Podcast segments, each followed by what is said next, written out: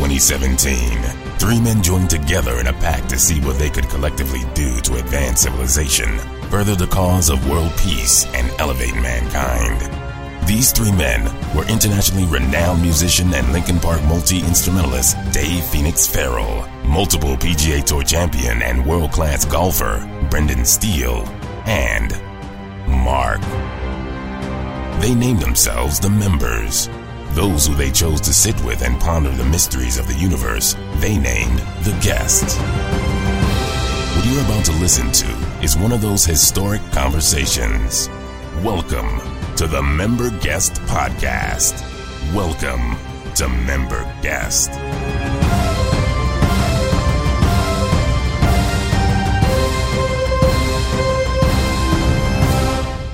What's up, guys? A new location for us today. We're in our LA home office of uh, the Member Guest Podcast. With me today, as always, Mark and Brendan. Boys, what's happening? I, I'm just so jacked on that intro music. I mean, that is just Who, on ma- point. who made that, by the way? That's a great call. That is amazing. We might, we might at some point get into that. I would imagine. Today's guest, and I do have a little prepared statement on this, and it's lengthy, so buckle up. Today's guest is a creative juggernaut. He's a singer, a rapper. Wait, what was that beginning part? Say that first line again. Today's guest is a dipshit. That's the start. That's the beginning that we're really looking for. Today's guest is a creative juggernaut. He's a singer, a rapper, a songwriter, multi instrumentalist for Linkin Park. He's a film scorer, a record producer, a visual fine artist, and a graffiti artist, and a celebrity tattoo designer. You get the last one? celebrity tattoo designer. That's me. yours. That's me. yeah. Okay. He has won Grammys, AMAs, Billboard Awards, MTV Moonmen, Snow Globes, Euro Globes, Echoes, Antler Trophies, medallions, and medals. And Dave's heart. We'll get to that.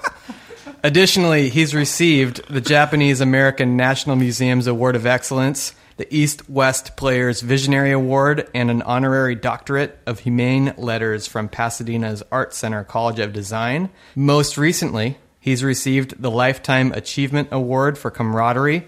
It's an award recognizing excellence in friendship and bestowed upon him by the Lord Phoenix Farrell Foundation. you didn't know that one. I didn't even know that. That. That just happened, didn't it? These are the things that got you suspended from Wikipedia, Dave. These is, this is, people don't even. Uh, we, we, have, we have so much to talk about. Today, we warmly welcome Mr. Mike Shinoda. Thank you. Welcome, Mike. Hi. It's so great to have you here. Mark and I were talking just yesterday. The thing we were discussing was I'm coming back to the band from the Snacks. That's a band that me and Mark were playing in. Mm-hmm. Everybody knows the snacks. Yeah.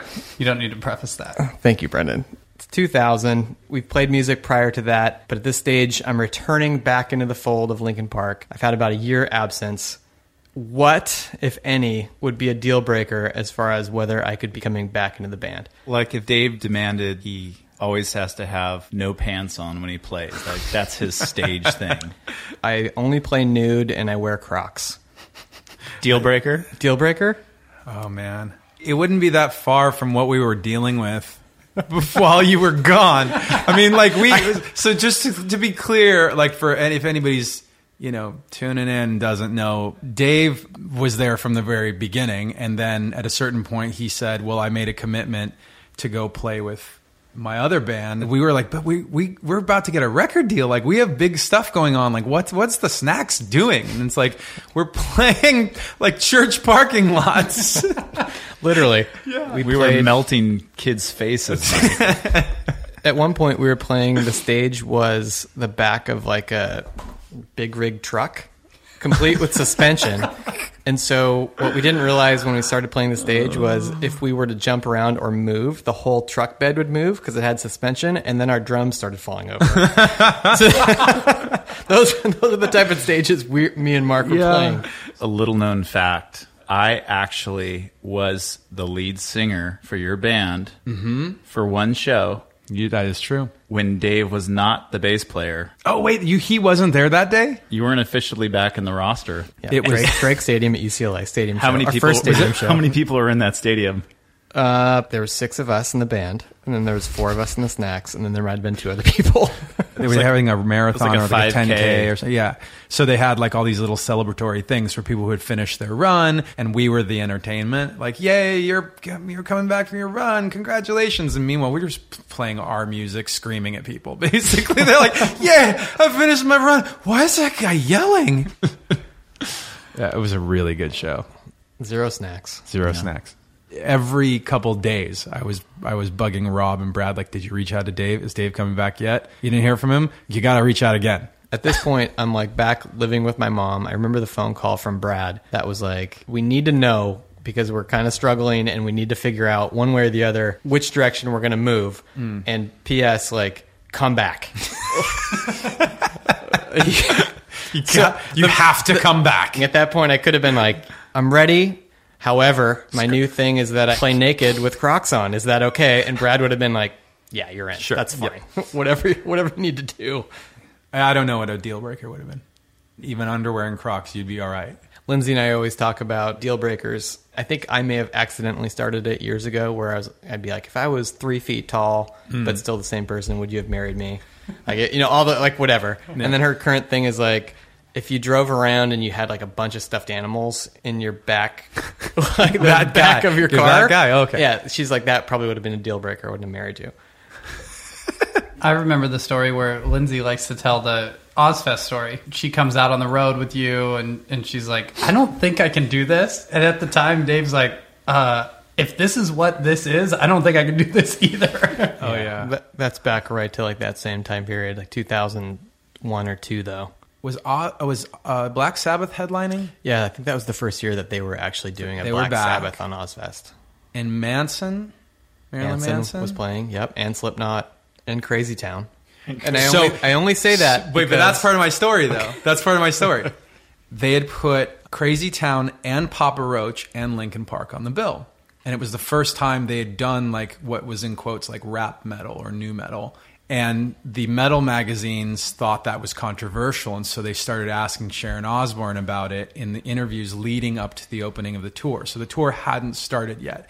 And they interview her, and she was basically like, Yeah, I hate those bands. Like, we're put, only putting them on there for the girls and we didn't even start the tour yet. Like we hadn't even we hadn't even played one show on this tour, and now we were already screwed. Like all the Marilyn Manson fans and Slipknot fans came to boo us, and they showed up from day one. Like they all showed up to give us a hard time, and we played through it. And the worst part was that we played like right after Crazy Town, and they those those fans hated Crazy Town. Um, Butterfly was their big single. Mean, it was just like those guys with their shirts off winking at girls. so my wife went to that Ozzfest, the most anti Ozzfest wife that you could ever imagine. All right.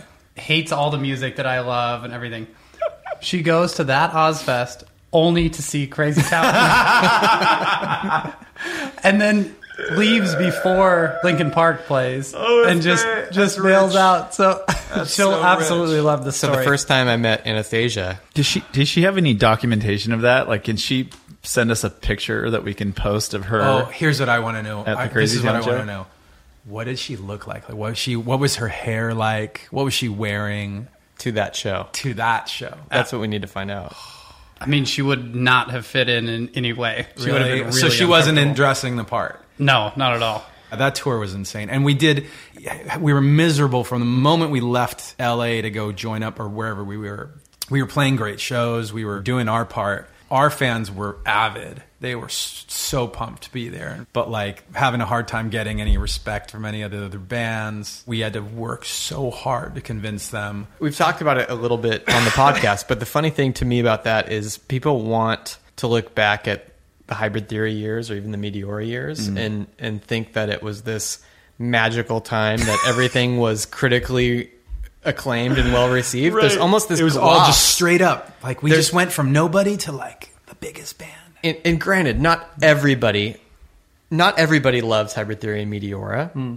but if you go on like a metal site now, they'd be like, "Fuck these guys!" Like after Meteora, they suck. Well, like P.S. on your own metal site, during Meteor and Hybrid Theory, we also sucked. like now it's a legendary album and everything else Right, sucks. But back then it was the only album and it sucked. it also still sucks. Like we, We've always sucked. We've always Well, sucked. Yeah, basically. We've I mean, sucked. I always liked what we were doing, but me as well. They- I've, always, I've always been partial to our music that we've been creating, but but we've always been getting criticized. So Yeah. it's not a new thing. We release one more light, and it's not a new thing that somebody's upset about Yeah. something. There was a time when I was like, man, I really like these types of artists, and they are all playing on these festivals. And we're playing on not those festivals. We're playing on the rock metal festivals, not because that's our ideal, what we want to be doing, but that's like where our music has been fitting in and whatever. And I was think I was saying like I wish we could go play these other shows.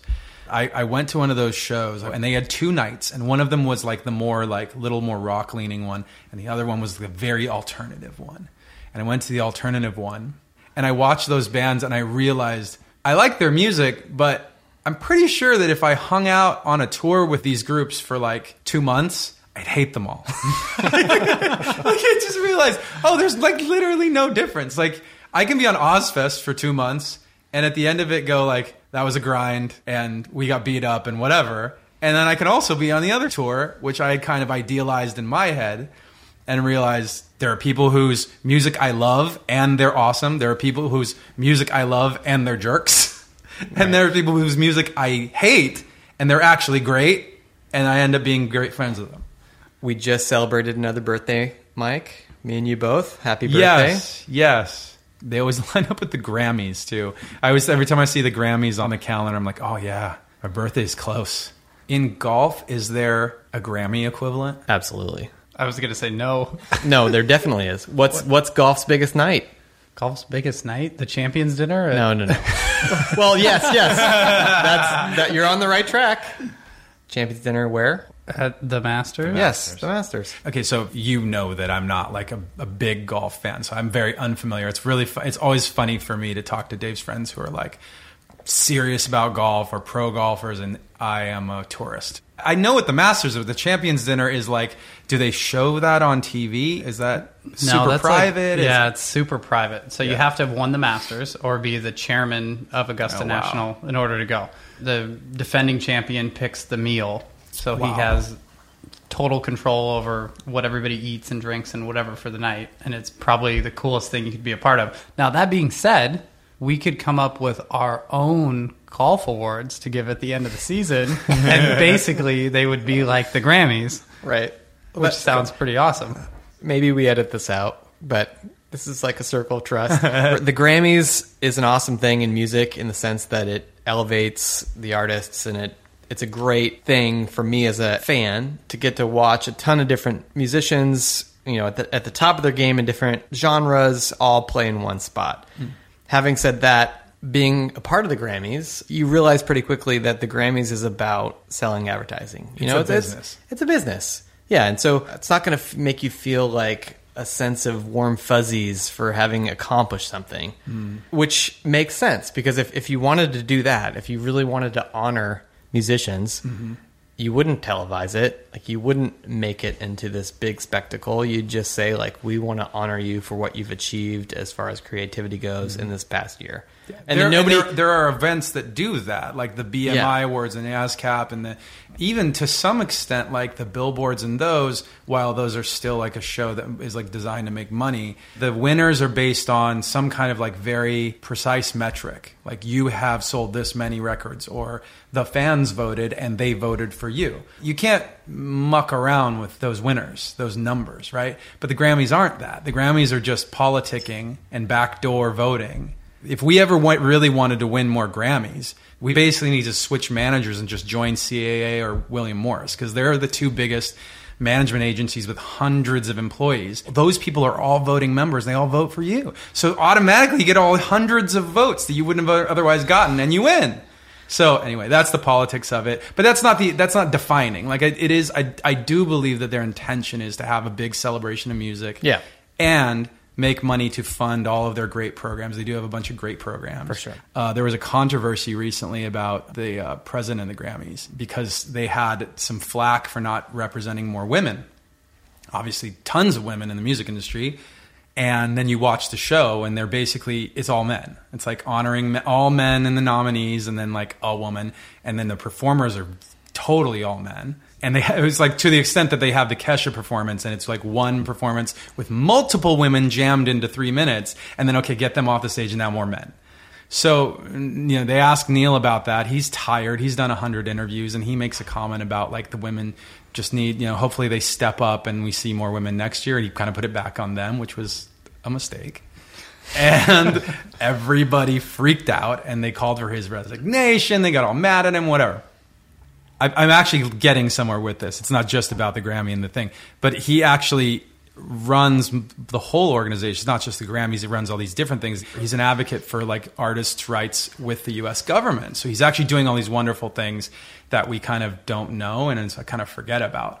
Does it feel like when something happens on the internet, like the internet kind of will glom onto like one little moment or like one little thing somebody says and turn this you know molehill into a mountain and freak out and all of a sudden everybody's really upset it's like front page news like oh my god this Yeah. is like a big deal Yeah, But- for sure. It's that culture of, of outrage. that, that's- sucks Yeah. I feel like it's a bigger deal, but it doesn't last as long. You know what I mean? Well, there's always something new. something goes over top But- of it yeah. Right. Is it a bigger deal, or is it just that if you want to tune in to the people who are yelling about something, and I mean yelling obviously in an online sense, then you all, have all access caps, all caps typing yeah, all caps typing. And, and to bring it back to one of our mutual friends, Jason Sobel, who's a golf writer, I told him years ago, whenever he writes a Tiger Woods article, I love to look at the comment section hmm. because people get crazy. And this is a golf writer writing about arguably the greatest golfer of all time. Mm-hmm. And then you look at the comment section, it makes me feel so much better about any comment section that, you know, we're ever Music involved with section. as Linkin Park. But people are so angry mm-hmm. in that. And then I realize, like, is it that they're that upset, or is this just a place to vent for those people who are like, Tiger Woods is in every article you ever write. Like, how about some of the new guys who are out on tour? Like, why don't, oh, another Tiger Woods article? Like, screw you. Like, blah, blah. then some of them were like, Tiger's a piece of shit. And then some of them were like, Tiger's the best thing that's ever happened to golf. Like, blah, blah, blah. You know, it's, it's, yeah, even if yeah. you don't know golf, if you know the internet, you know exactly what that is. Yeah. And the same thing with the Grammys. Like, Neil's a piece of shit. Like, blah, blah, blah, blah, blah, blah, blah. Like, no, if you know anything, then Neil saves music. And then, like, you know, it's like everybody's, and it's not even everybody, but it's that angry 10% that just, like, uh, wants to share in the comment do you think it's 10% Maybe 1%. you think it's Probably 1%? percent. you think it's smaller yeah I think I, it's I can tell you this. I am 100% certain about this that it's 0% of my friends. That that true. is a deal breaker, right? yes. If you found out that a friend of yours who's like like a medium level friend, right? like not high level. I, I've got a great yeah. story. so like you you're you're like you see them uh, at, at dropping off the kids at school. You've gone to dinner before, like you said, you've been at like like little hangs and parties at somebody else's house, and they're there, and you talk and you hang out, and they're nice and it's great, and then you find out that like you go on somebody else, like some relative's Facebook, and you see that they're just there, blah blah blah. Let me tell you about that. Like, here's why you're stupid, right? That's like, don't talk to them anymore. So I won't even go down the path of who it is or how I know them, but a, a loose acquaintance, a loose acquaintance that told me, yeah, I go on and I, I comment on these blogs and blah, blah, blah, and my name is the keyboard terrorist.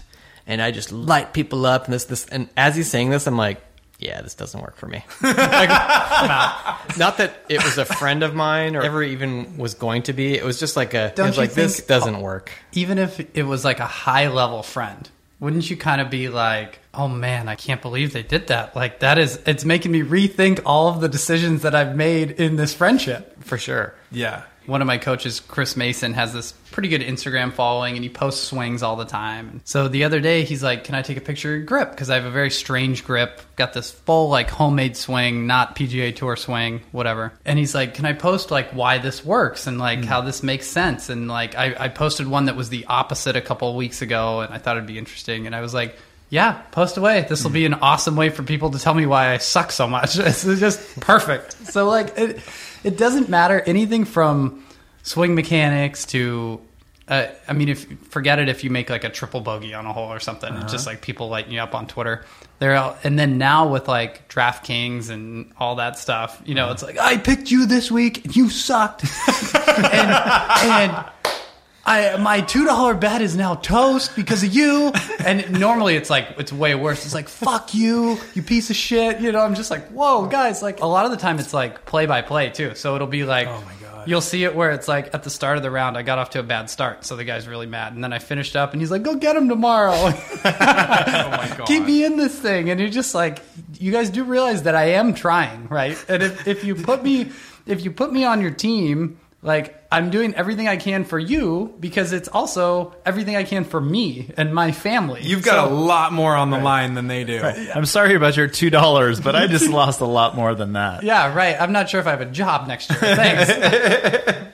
But obviously, the better you do, the more criticism you get. yeah. So when I first got on tour and stuff, it wasn't nobody ever talked to me or talked about me. Nobody cared. And then now, like the better I play, the more is expected. You know, when you finish 29th at Torrey Pines, people are like, "You suck. That's terrible. I thought you liked playing in California. You're from California. You should be better than that." You know what's so funny though? Like, and I feel like I got I've got a pretty good handle on like how the internet works. I feel like I got a good sense of it. The funniest part about that whole thing, which I mean, I just I get great joy out of it, whether or not I exercise this power. But if you go on and you respond, hey, thanks for the tip. They're scared shitless. They're just Yeah. like, I mean, like the moment that somebody acknowledges, hey, you didn't just speak into the void, you spoke to a human being Yeah. and I heard you. And Yeah. they go, "Oh man, I'm so sorry. Yeah. I'm so sorry. I did. I mean, I, you're so great." I had a situation just this past week where, um, God, what did the kids say? Oh, we were having this whole thing. So I released some new music. I put up the new music, and then I had uh, announced two shows in Japan, um, but they're part of the same festival. So all the fans went, "Wait a minute, you're going to play some some shows?" And I was like, "Yeah, I'll play. Some, I'm going to go play some shows." And they were like, "Well, you need to come here." I went out of my way to kind of explain the dynamic of like, you know, it's one thing for a Linkin Park show to get set up where the promoters can have a really good sense of like what the draw is and where we should play and how big the venue should be and whatever.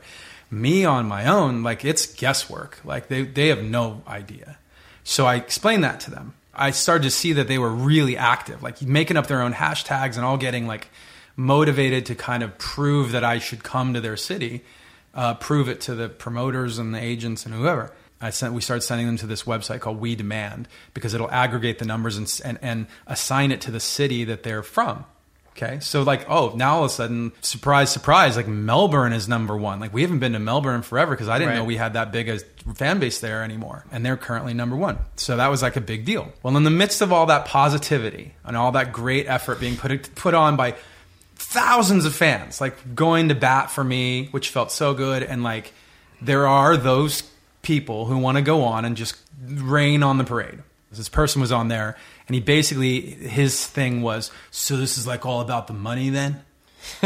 it's like not about. I was just like, I don't even know where you're coming from. If you're just trying to make me feel bad, you're you're not even good at that. Like you're you're not even doing a good job. And I could see that other people were starting to like kind of like respond to him and whatever.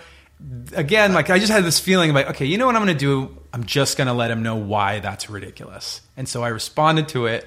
My response was basically, well, this is how promoters gauge you know the shows and so they're basing basing on demand and if they think they're going to sell a show for 5000 people and it's only a thousand then we all lose i lose they lose and you lose as a fan because it, it ruins my ability to go tour some more that's number one number two um, there are costs associated with touring so you know if i'm going to make $100 from the show but my production costs are $200 then i can't play and number three don't sass me that was my number three. And he deleted the tweet immediately. like, I feel like sometimes people want to treat musicians or, or being a musician as if it's like church.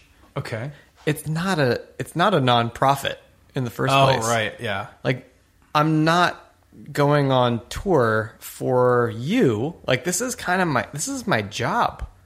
Like this it's what I do. Like What- I've got we talked about like who's the most artistic artist you can think of, whether that's whether that's Bjork or Thom Yorke or it's Arcade Fire or it's um, uh, who is the other one we were uh, Die Antwoord. Like it's a craziness art project, right? In all of those cases, they want to make the money they deserve from the shows that they're playing. Otherwise, they just go do it for free. And none of them are doing it for free. They're all selling merchandise and doing the thing. Like it's because it's a living and, and it puts and it allows them to feed their families and have a nice life in that term, but also to make better art around the corner. Sure. Like it funds Well, puts money into you- the business and then you make cooler stuff when you've got that money in the bank. years ago, I think, I mean, I don't think it was your idea originally, but it, you might have been the first person I heard it from, where it was like this notion of like you vote with your with your wallet. Yeah. Like, and when it comes to creativity, when it comes to art, when it comes to mu- you know music mm-hmm. encapsulated in that, if you like something and you want more of it to be produced from a public standpoint, you need to support that in some way, mm-hmm. or else logically, like that artist, whoever it is, whatever they're doing, whether it's music, art, fine art, whatever, they're not going to be in place to be able to continue doing it. Mm-hmm. And so you do you vote like with your checkbook or you vote with your wallet. We have the best job in the world. Maybe second best might be professional golfer, but I, I would say that professional musician, whatever that means, might, is probably the best job in the world. That's definitely number one above golf. Yeah. Golf's a tough job. Everybody has this idea that like a rock star would be the best job. And in a lot of cases, like, yeah, it is. If you can get the job, you should do it because it's a great, it's a great job. Having, it's like that's that line from Ferris Bueller. If you do have the means, if you do have the means, I, highly suggest it. it is so choice. so choice. Which is very, very true. Yeah. Having said that, if you, it's going to cost us money to go do a show in Melbourne, and P.S. we have to be away from our wives and kids and everything else for weeks and weeks and months and months at a time. No, we're not going to mm-hmm. do it. Like mm-hmm. it, it's just not possible at that point. There's a I mean, if a- you that's because that's because you're an old man. For sure. if you were 17, just had another birthday. If you were a 17 year old who didn't who had never been outside the country, you'd be like, "I'll go do that show for free because that's a free vacation." Well, if you're a 17 year old, you wouldn't understand that that show for free, quote unquote, is actually going to cost you money, and then Yeah. that 17 year old wouldn't be able to afford the Qantas airfare to fly to Melbourne in the first place, let alone stuck there. they wouldn't even be able to get there. They they drive to LAX and then be like, oh wait, I've got to buy my own plane ticket to go play this free show. Like, oh, the end of the show. Like it, it's not even going to happen. That's great. So birthday celebrations, anything? Oh, I didn't do much for my birthdays here. Um, just kind of hung out with the family. I ate way too much good food and posted way too much of it on my social media. Which, when other people do it, I'm just like, "Why are you always posting pictures of food?" And then I was that guy. So sorry. But the big gift this year was I got a PlayStation VR, and I literally put that thing on. And I think four hours later, I took it off, and my wife was like. You were in that thing for so long. like, welcome back. I, and it was a time warp. At least the first moment of, of checking it out is like such a cool experience. I remember going to Facebook and getting an Oculus demo. And then the morning that I woke up to go down there, I realized I had pink eye again. How many times have you had pink eye in your adult life? thousand times. Welcome to the world. I of kids. almost, I almost, I, I thought I almost had pink eye again this week. In oh, fact, I kid you not. Like one of my kids had goo coming out of her eye with red and whatever. Oh, and by the way, this is actually this is crazy. Total weird side note. The the pediatrician said, "Is there is it red?" I said, "Yeah." Is there goo coming out of it? I said, "A little." Is there a fever? No. Is there cold symptoms? No. And they said, "Okay, what the doctor's currently prescribing is a caffeinated tea bag, like wet it and put it on the eye four times today, four minutes at a time, and let us know if it got any better." And I'm like, okay, it sounds like you're just like trying to like buy yourself some time because you can't get the doctor on the phone, but whatever. and I kid you not, like I she did it, and by the end of the day, it went away. Mike, I've spent thousands of hours of my life observing you. That sounds weird, but that's been my job. That's very, I mean, it's very true. and it's Thousands. extremely creepy, you rub your eyes all the time. Maybe that's why you're getting pink eye. dude. You also pick your butt. Pick my butt and rub my I eyes. just, picked I Dave's just threw the. You also pick my butt. I need, I need to get on the. Uh, I need to not rub my eyes, and I need to get on the uh, the Purell. The birthday pink eye. I feel like Mike, me and you kind of run in the same vein as far as our birthdays go. Like they're going to usually be pretty. They're going to be fun but understated. Like mine, a couple buddies and we went and played like foot golf this year for my birthday, and it was just like, you know, A couple buddies. That was a big group. Well, I mean- the group was you took a Twenty of us. was it? twenty? That was a big group that you took a you put the picture on Instagram. Was- the point being that That's a small party For your for, birth- for your- I mean, it was like it was like f- fifteen guys and fifteen girls. That's, That was hey, that's his it's super low key this year. Super We're just key. not really inviting We're anybody. super chill. ruining his story. well, right he now. didn't invite any medium friends. Especially any medium friends with comments. nobody got pink eye. Like it was pretty. Okay, wait, wait, what's, what's the point though? The point being- we totally derailed. Have you. I told you guys the this last year's uh, Lindsay's Vegas birthday party? I mean, the birthday she- celebration. Because she birthdays for a month. Yeah, it's not a birthday; it's a birth month. It's a lot of stress and pressure on me. So, May of last year, it's Lindsay's birthday month. Leading up to it, Lindsay's like, "I want to go to a rave." Well, the closest thing I, we can do to a rave is potentially Marshmello spinning and performing at whatever club it was he was at in Vegas. And some of our mutual friends from Of Mice and Men, Phil, uh, he knows Marshmello, who's playing in in Vegas. So I'm like, all right, let's see if we can make this happen. We show up there. They've arranged for us to have like a special VIP table right by where Marshmello is like mixing. At this point, it's like 11 o'clock at night, maybe midnight. I don't even remember, but I'm done. I'm tired. I'm not a late night guy in the first place, admittedly. Lindsay and her girlfriend go dance, and another friend sees a buddy, so he's gone. And I'm the only one sitting at this couch.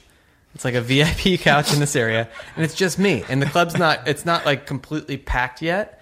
Fast forward an hour or so, I'm still kind of by myself, and there's a ton of people now behind me that are separated by this little tiny silly barrier, and they're so excited. And Marshmello started, and I'm super uncomfortable because there's no one else in my little zone. So I'm like, this is kind of weird. I'm starting to feel a, t- a little bit of anxiety. I don't really know what to do. P.S. I'm like 40. Everybody around me is 25 tops. What the fuck am I doing here? You're guarding like five thousand dollars worth of alcohol. Five thousand, aka like hundred fifty Yeah, bucks. street value. street value, eighty nine Club value versus street value. We had had a couple drinks off the two bottles we had had, and I've noticed that the vodka, which is like a massive thing, is completely gone. So I'm looking, and uh, a guy from the group who's next to us now, and it's now packed in the VIP section where we're sitting. He's goes to grab our handle of whiskey Wait, that's left. what's how old is this guy? What's he to look describe like? him, yeah, he looks like he. Do you know Jer- Jersey Shore? okay, I'm familiar with the program. He's 25 tops. He's like club mode. He's good looking. He's Tan. jacked, jacked and tan. His clothes are like GTL. dry cleaned. DTL, DTF. G- He's DTF. GTL. Gym Tan Laundry. Gym Tan Laundry. He's probably more or less 50 pounds heavier than I am, and probably like 6'2. He grabs the whiskey. I see it, and I go over there and I smack his hand. I smack his hand away as if I'm dealing with a five year old. Oh, God. And the words, and I'm in full on, full on dad mode. The, word, the words come out of my mouth. That is not your alcohol. That's what I say. I smack his hand and I say, That is not your alcohol. And he looks at me and he's like, Oh, okay, haha, like whatever. I looked him in the eye and I said, No. it short circuited his brain as to what was happening. And he just looked at me and he's like, Uh, I'm sorry. Like, oh, Nice. and, and like just slowly, like this slow motion movement, like started like handing me the the jug back. So like, okay, I put it down, and then I realized after the fact, of what I was doing and how much of a maniac I was. I don't know whether I should be proud of myself or kind of embarrassed. I'm like, "Uh, I don't know how that went. Maybe 15 minutes later, we're all kind of like, all right, the show's kind of wrapping up. I think we're kind of done. And I went up to the guy and I was like, hey, man, we're taking off. Like, you can have the rest of the bottle of whiskey. And in his face, it was like he had just won the lottery. So good. You went from I'm going to give you a timeout to you get a cookie. It- that happens every night at my house. right around seven o'clock. He didn't punch you in the face, so he gets the rest of the alcohol when you're done with it. he reacted accordingly. Like, he did the responsible thing. I feel like there's a combination for him, to uh-huh. his credit, of like embarrassment going on with like I'm I'm kind of being scolded. Mm-hmm. At the same time, it was also like, who is this graybeard that's that's like scolding me at the Marshmello show? And like, of all the gifts I've given, that was the was- one. That was the one that was best received. That was the greatest gift. there was more joy. Oh, Mark, if this was a different show, that'd be the moment to add the like um, the canned um, applause and laughter, like the, the laugh track. Because we did that. Do you remember the Fiore show? Yes, The Fiore That's show. one of my favorite things We ever. had this time when we were on the road where I, I mean, I'm just like in, inherently like I need to be making stuff. Like I, if I can't make a song, I'll just make other crap. At one point, I was trying to learn how to edit stuff on my computer, import little videos, and put them together. And I decided to make a a show out of footage of Mark. so like, I just started like shooting. Isn't that right? Then like, what was it about? Well, I was making a show about you guys, so you're making a show about me making a show about you The guys. show is about you putting up with me and Joe sabotaging you. Pretty the much. Mark Fiore show. But the but the real It was heavy, Charm. heavy on laugh track. charm was he could do just about anything. Like he'd be filming something and one of us would sabotage it by like back then like it was if you put a middle finger up in the screen, then that footage was no good anymore. He'd have to edit around it. So constantly we'd be in the middle of like an interview or doing whatever, and somebody would just stick a finger up in or put something inappropriate on the screen in front of his camera. He'd be like, damn it. And Mark is pissed, and then the laugh track would happen. it was so great. Knowing Mark as well as I do, he, he probably appreciates it now. And at the oh. moment, it was just like, oh my God, what am I going to do with this? I've got to make it perfect, and now it's not perfect. This is ridiculous. That, that's part of Mark's charm, though, is like whenever Mark makes me a drink, like a cocktail, Oh God, yeah. it's like a 30 minute process. And I appreciate that about him because it will be the best cocktail that you've ever had. Because he's like, okay, the lime has to go like this, and then the. Did you notice my coffee? I said, you remember when I did you hear me when I left here and I was like, just a coffee. He's like, do you want a cappuccino or? I was just a coffee. He made me a latte, like a perfect latte with the foam and then everything. He wasn't letting you get away with just a coffee. No, that's not. That's happening. not his style. We have a, ten minutes or so. Just See, and even now he's producing the show. People don't know that member guest is actually Mark's show. Uh, he's doing all the work. It goes now- under the radar. Now they know. Now they know. not when I edit this whole section. Not when he works the section out. You you had mentioned Mike the need to create, mm. like that need to always be creating content. ABC? or- what's ABC? I just I just made that up. Always be creating. Always A, be creating. always be. B. C. Creating. always be creating. Can we edit in cheerleaders doing that? Okay. Yeah. Do you feel like you've always been that way? Is that something that's natural for you, or do you feel at some point it might have been a learned process? And to give a little bit of color to those who might not know, you are creatively different than most people I've come in contact with. I've come in contact with a lot of creatives. My ideas get less good until I recharge. Like I, I have a couple ideas, I have a couple thoughts, and then I need to regroup. Whereas hmm. yours always seem to be a little more exponential in how you work. Like I, one idea leads to two, and then those two ideas branch into four more ideas, and then you stop those four ideas for music, and then you go create when it comes to art, and then that's the same branch happens, and then you come back to your music, and then those four lead to eight. It's like an echo chamber or something. Like it's like it, it, it feeds on itself. You know, there have been times when I wished I was more um, untethered in a sense of like um, being freely creative and not having to fit it in a box that I could be wildly creative and weirder mm-hmm. and just let things flow. But the way it works for me is it's like a left brain, right brain thing. So like, you know, your your your right brain is said to be the more creative side. Your left brain is the more organized. And for some people, they're very right brainy. They just make and make and make, and then it like whatever it fits into, then that fits into. And for me, it's always I think the other side of my the logical end is always like engaging and keeping things um, organized in a way. So as I'm making something, I'll be thinking of the next step, like what's the next thing I can do with it, or how to make it better, or how does it connect to something else that I'm already making.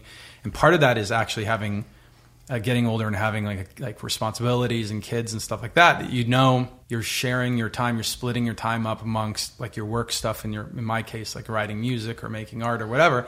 And then I want to have enough time at the end of the day to go like spend time with the kids tuck the kids in or um, do the stuff at the schools or go on a, one of their field trips. They always have parent chaperones like I, I like to do that right?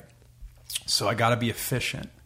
I, my challenge is usually to try and um, keep it on track and, and like organized enough that it makes whatever the one thing I'm doing under the umbrella of like so right now I'm doing like a solo a solo project and I want everything if I'm working on music or anything like art related I want it to lift that up and at the same time like do something for the band and do something for my friends and the and not only in the band but in our in our support team the people in our office and our touring uh, uh, crew that's been with us and stuff. Like in the situation that we're in I think that those things um, there's a lot of uncertainty and people are looking to say like well what what comes next? Like what happens tomorrow? And anything that we can any any of us can do to to throw some support beams underneath it helps. So like for me to just emote in a song and put it out there and say, "Hey, this is like how I feel." And to put visuals to that that supports that. That doesn't just help me out, it actually does other things too. And I work those things kind of out in real time as I'm like making them. Yeah, it's like part of the art of it and the the lifestyle slash like culture of it, I think. That's weird. That was a very weird answer. Talk about a little where uh, post traumatic fits into that, and because that's been Oh. the, the latest. So I started writing songs a little over, it would be a little over six months ago now. I was basically just, in a sense, just chronicling what I was feeling on the day. Like we talked about this a lot. Um, after Chester passed away, there were certain things we were scared to do. We had to get together with all the guys a week or two after, and David said, "Like, have you guys like listened to any of our music?" And everyone was like, "No." And he's like, I did. And we, we were, that blew my mind. I was like, oh my gosh, like, how did you even do that? And, and he said, it wasn't as bad as you'd think. Like, it's super scary to do, but then I did it. And now I know that I can do it. And I've talked to other people too who, you know, they've lost someone and they are scared to. I mean, here's a really specific example. Uh, they're scared to work out because they used to work out together all the time, and every time they go into the gym now, they're like, that's the first thing they think of. They think of it before they, as they're even putting on any workout clothes. So then they don't put on the workout clothes and they don't don't go work out. And and that's that's a thing that is. I mean, that's everybody has that, right? So for me, it was like I love writing music and I love painting. And if I don't just jump in and do them right away, then I'm going to probably have this buildup of like anxiety that'll be pretty tough to deal with. So I'd rather just like face it and go for it. And that's what I did. And I just started writing stuff. It ended up being a whole bunch of songs. I put out three of them and um, didn't do any. Inter- this is for the record. This is the first interview that I've done. So not, not an interview. We don't call this an interview. I'm just saying. So then I've, yes. I've yet to do an And interview. Yes, then. thank you. I've, I mean, I've yet to do an interview then. There's been no like promotion or marketing or any of that stuff. It's just put the stuff out and let everything be me and you, me and whoever's listening. And it'll change over time. Like I want to get back to the place where things are resemble a little bit of like what we're used to or what I'm used to. But at this point, I, I'm happy to like get there gradually.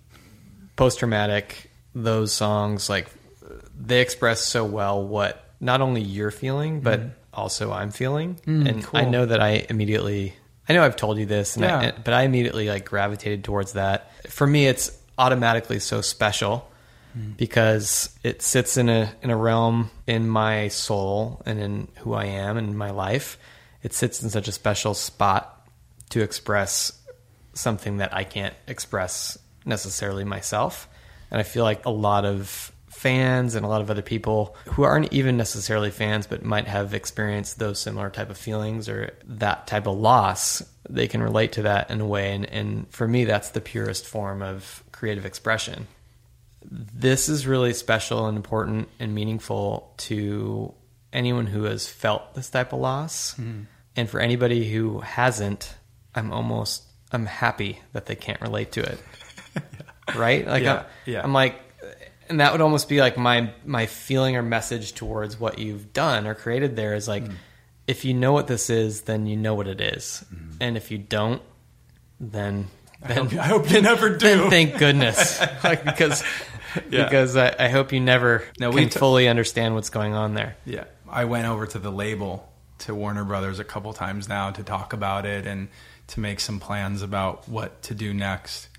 There are those of us who were near the the epicenter, right, who get hit the hardest, and then it it's a gradient. It's a it's a there's a gradation out to the effect of it, and they sit the folks that like the label and stuff like that. They sit in the middle somewhere where like I saw Peter, I saw Devin, I saw a lot of folks that have been with us for over 10 years, some of them like 15 years, um, and some of them since the very beginning. And the questions, what I so funny is like the questions that they have are the same questions everybody has. And I, and my, my, um, part of the, the, the experience of doing, of being out here for, for us and like talking about it and making songs about it and doing, doing whatever is it's almost like art in action, like art come to life, right? Like there's a weird blur now between the art you create and just life. And and it's exacerbated by the connectivity of social media and and you know just being able to turn on a live camera like if i'm i could be if you imagine in your mind like i'm ha- i could be having the worst possible day like i wake up and i'm just like devastated and I turn I can turn on Instagram live and just talk to people about it. Parents our age and older than us oftentimes will say, "Oh, well, you know, social media is so bad because their kids aren't like talking to each other. They're disconnected and this all these negatives, right?" But truth be told, like the one of the positives that's a that's a huge one that they can't we can't forget is that that ability to like connect people on that level so easily and so with such a wide net is very powerful. And i'm in the middle of i'm experiencing it like every time i go online. If like if, if i feel good and i post i'm having a good day the kinds of responses that i get back range from like cool man me too to like one day i did that and somebody and a bunch of people said like i was having a really bad day and this actually and for similar reasons to why you know what we've been talking about. Just knowing you're doing okay makes me feel better. I think that's powerful. I, and i feel like i read that. I'm, I'm on the receiving end of that sometimes too. I don't have there's no like moral to the story. There's no like Yeah. end point to it because it's all ongoing and it's just you know, Chester was a wonderful friend of ours and a huge part of our life for the last 20 ish years. And you said something to me in dealing with that loss that really stuck with me, where you said, We have an opportunity to go through this and figure out how to do it positively. And also to, to kind of lead other people through that process who are also hurting. That to me was kind of a like a like a rallying cry. Mm. You know, it, it was kind of a, a real opportunity to, I don't know, to like to to relate in a different way, to see something that's really hard, and come out on the other end, you mm-hmm. know, and we have to figure out how to move forward, you know, and we have to figure out what our lives look like, both Yeah. as a family first, you know, our own individual units, and then as a family second, like as a mm-hmm. band, and we have to figure out what what does tomorrow look like, Right. You know, I guess I'm I guess I'm coming from a point of view of like I've I've heard from enough people who don't have that kind of that's not their paradigm, where they their the option exists to give up. You know what I mean? Like uh, like what you just said rings through with like yeah uh, obviously i wouldn't like quit i mean or whatever like what about my family or what about whatever Right. like and there are not, some people are not in that situation and the tough a tough thing to be thrust into this position or whatever it is this isn't the club i ever aspired to be, become a, a member of right Sure. some people think of being a musician or being a rock star as being like you know throwing the rules out the window and being like um, having saying no to authority and you know and even in some cases when we were like younger like live fast die young you know like just the idea of getting old like they're not they don't want to have they don't want to get old Right.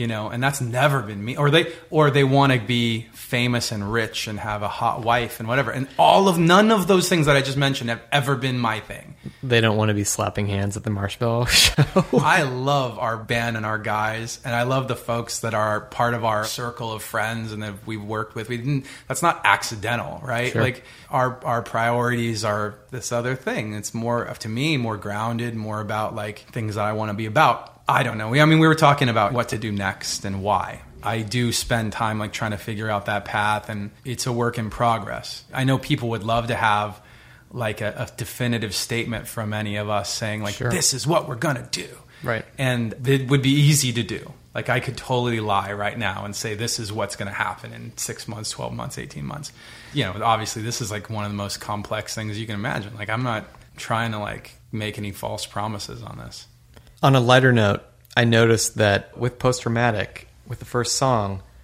your guest star in the video is a bass. Are you aware of that?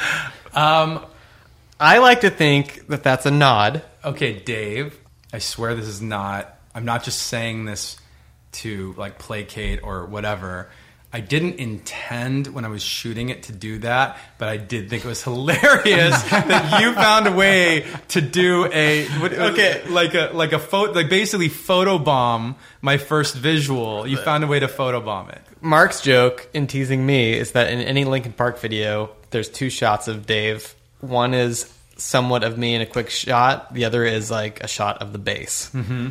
I'm kind of in your video. The only way that I that think I would said be there's just one less shot of you in this video than normal.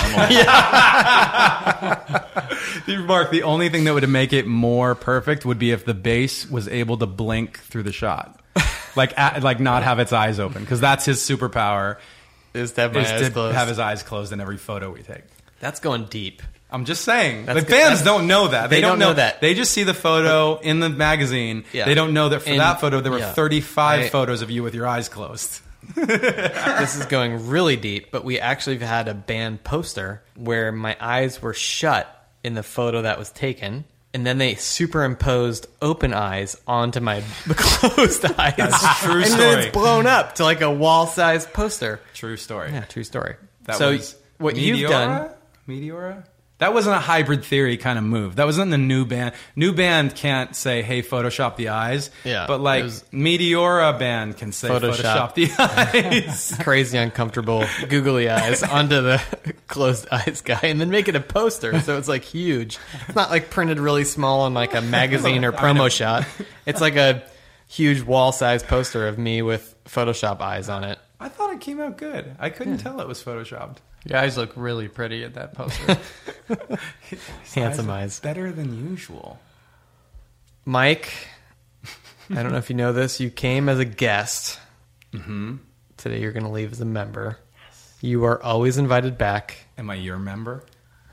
you you're kind of my member you know that you always have been You're such a member. You're you're kind of my member. You're kind of my penis. there, I said it. See, that's funny because member can be taken to mean penis. Right. That's why that's funny. I don't know what guest can mean, but you came as a guest. You exit as a member. Um, it's customary here for us to ask if you have any final words. my final words. This was fun. This was fun, and I and when you first said you were going to do a podcast, and you didn't invite me to first season, I knew that we had to really bring it because it was going to be, you know, we have to take it up a level when I finally show up. And I think we did that. We brought the A game. uh, and then lastly, I know where we can follow you, but for anybody listening, where can they follow you on socials? Um, I'm usually Mike Shinoda on everything. Um, you know, Instagram, Facebook, uh, Twitter. Um, Snapchat is Mike Shinoda Live. And of course, if you want to check out the new music, you want to check out the videos. It's three right now, three songs, three videos. Uh, go to MikeShinoda.com. You can check all that stuff out. Didn't you just recently put yourself up on like a Russian? That was just today. Yes. Yeah. VK. I'm on VK now. I'm on. Uh, I don't think I'm online yet for Japan, but I'll be. It'll. That's coming. Um, weird, right? I'm gonna have to got like build those Russian- from zero. I'm gonna have Remember, to build guest a- has Russian fans, Japanese fans. Oh yeah, for sure. international. Global. Um, oh, Global. and by the way, this is a this on the last. If somebody's listened this far, then they're probably willing to jump from here to go vote for a show in their area For sure. Um, WeDemand.com has is where you can sign up and say, "I want Mike to come play a show here," and that is actually like the you know everybody's taking. On, at least on our team is taking that very seriously. Mm-hmm. Um, so yeah, we're, we're trying to find ways to get out to uh, gosh, it's like M- Moscow. Yeah. There's like there's a there's some city in Kazakhstan that I don't even I've never I didn't I had to look it up I didn't even know it, where that was but it's working like people are actually saying like we want to come to this places and our agents are like okay like how do we get Mike over to Kazakhstan I So, guess so just a super simple tour, like Melbourne to Moscow to Kazakhstan, and then Yeah. home. and then just home. three shows. yeah Three I think shows. I think I have Cost to hit, efficient. I think And I have to to hit um, Sao Paulo on the way home too of course. Well, that's right on the way to it's LA. on the way I mean it's basically Who- while, they say while you're in the air. Who is your bass player on this tour, and maybe more importantly, who's your videographer? Um, we'll talk about that when the, when the recording stops. when after Mark presses space bar. Spacebar, stop. Boys, may your drives fly straight. May your guitars stay tuned now and forever. Adios. Thanks, Mike. Cheers. Thank you, thank you. Thanks, Mike.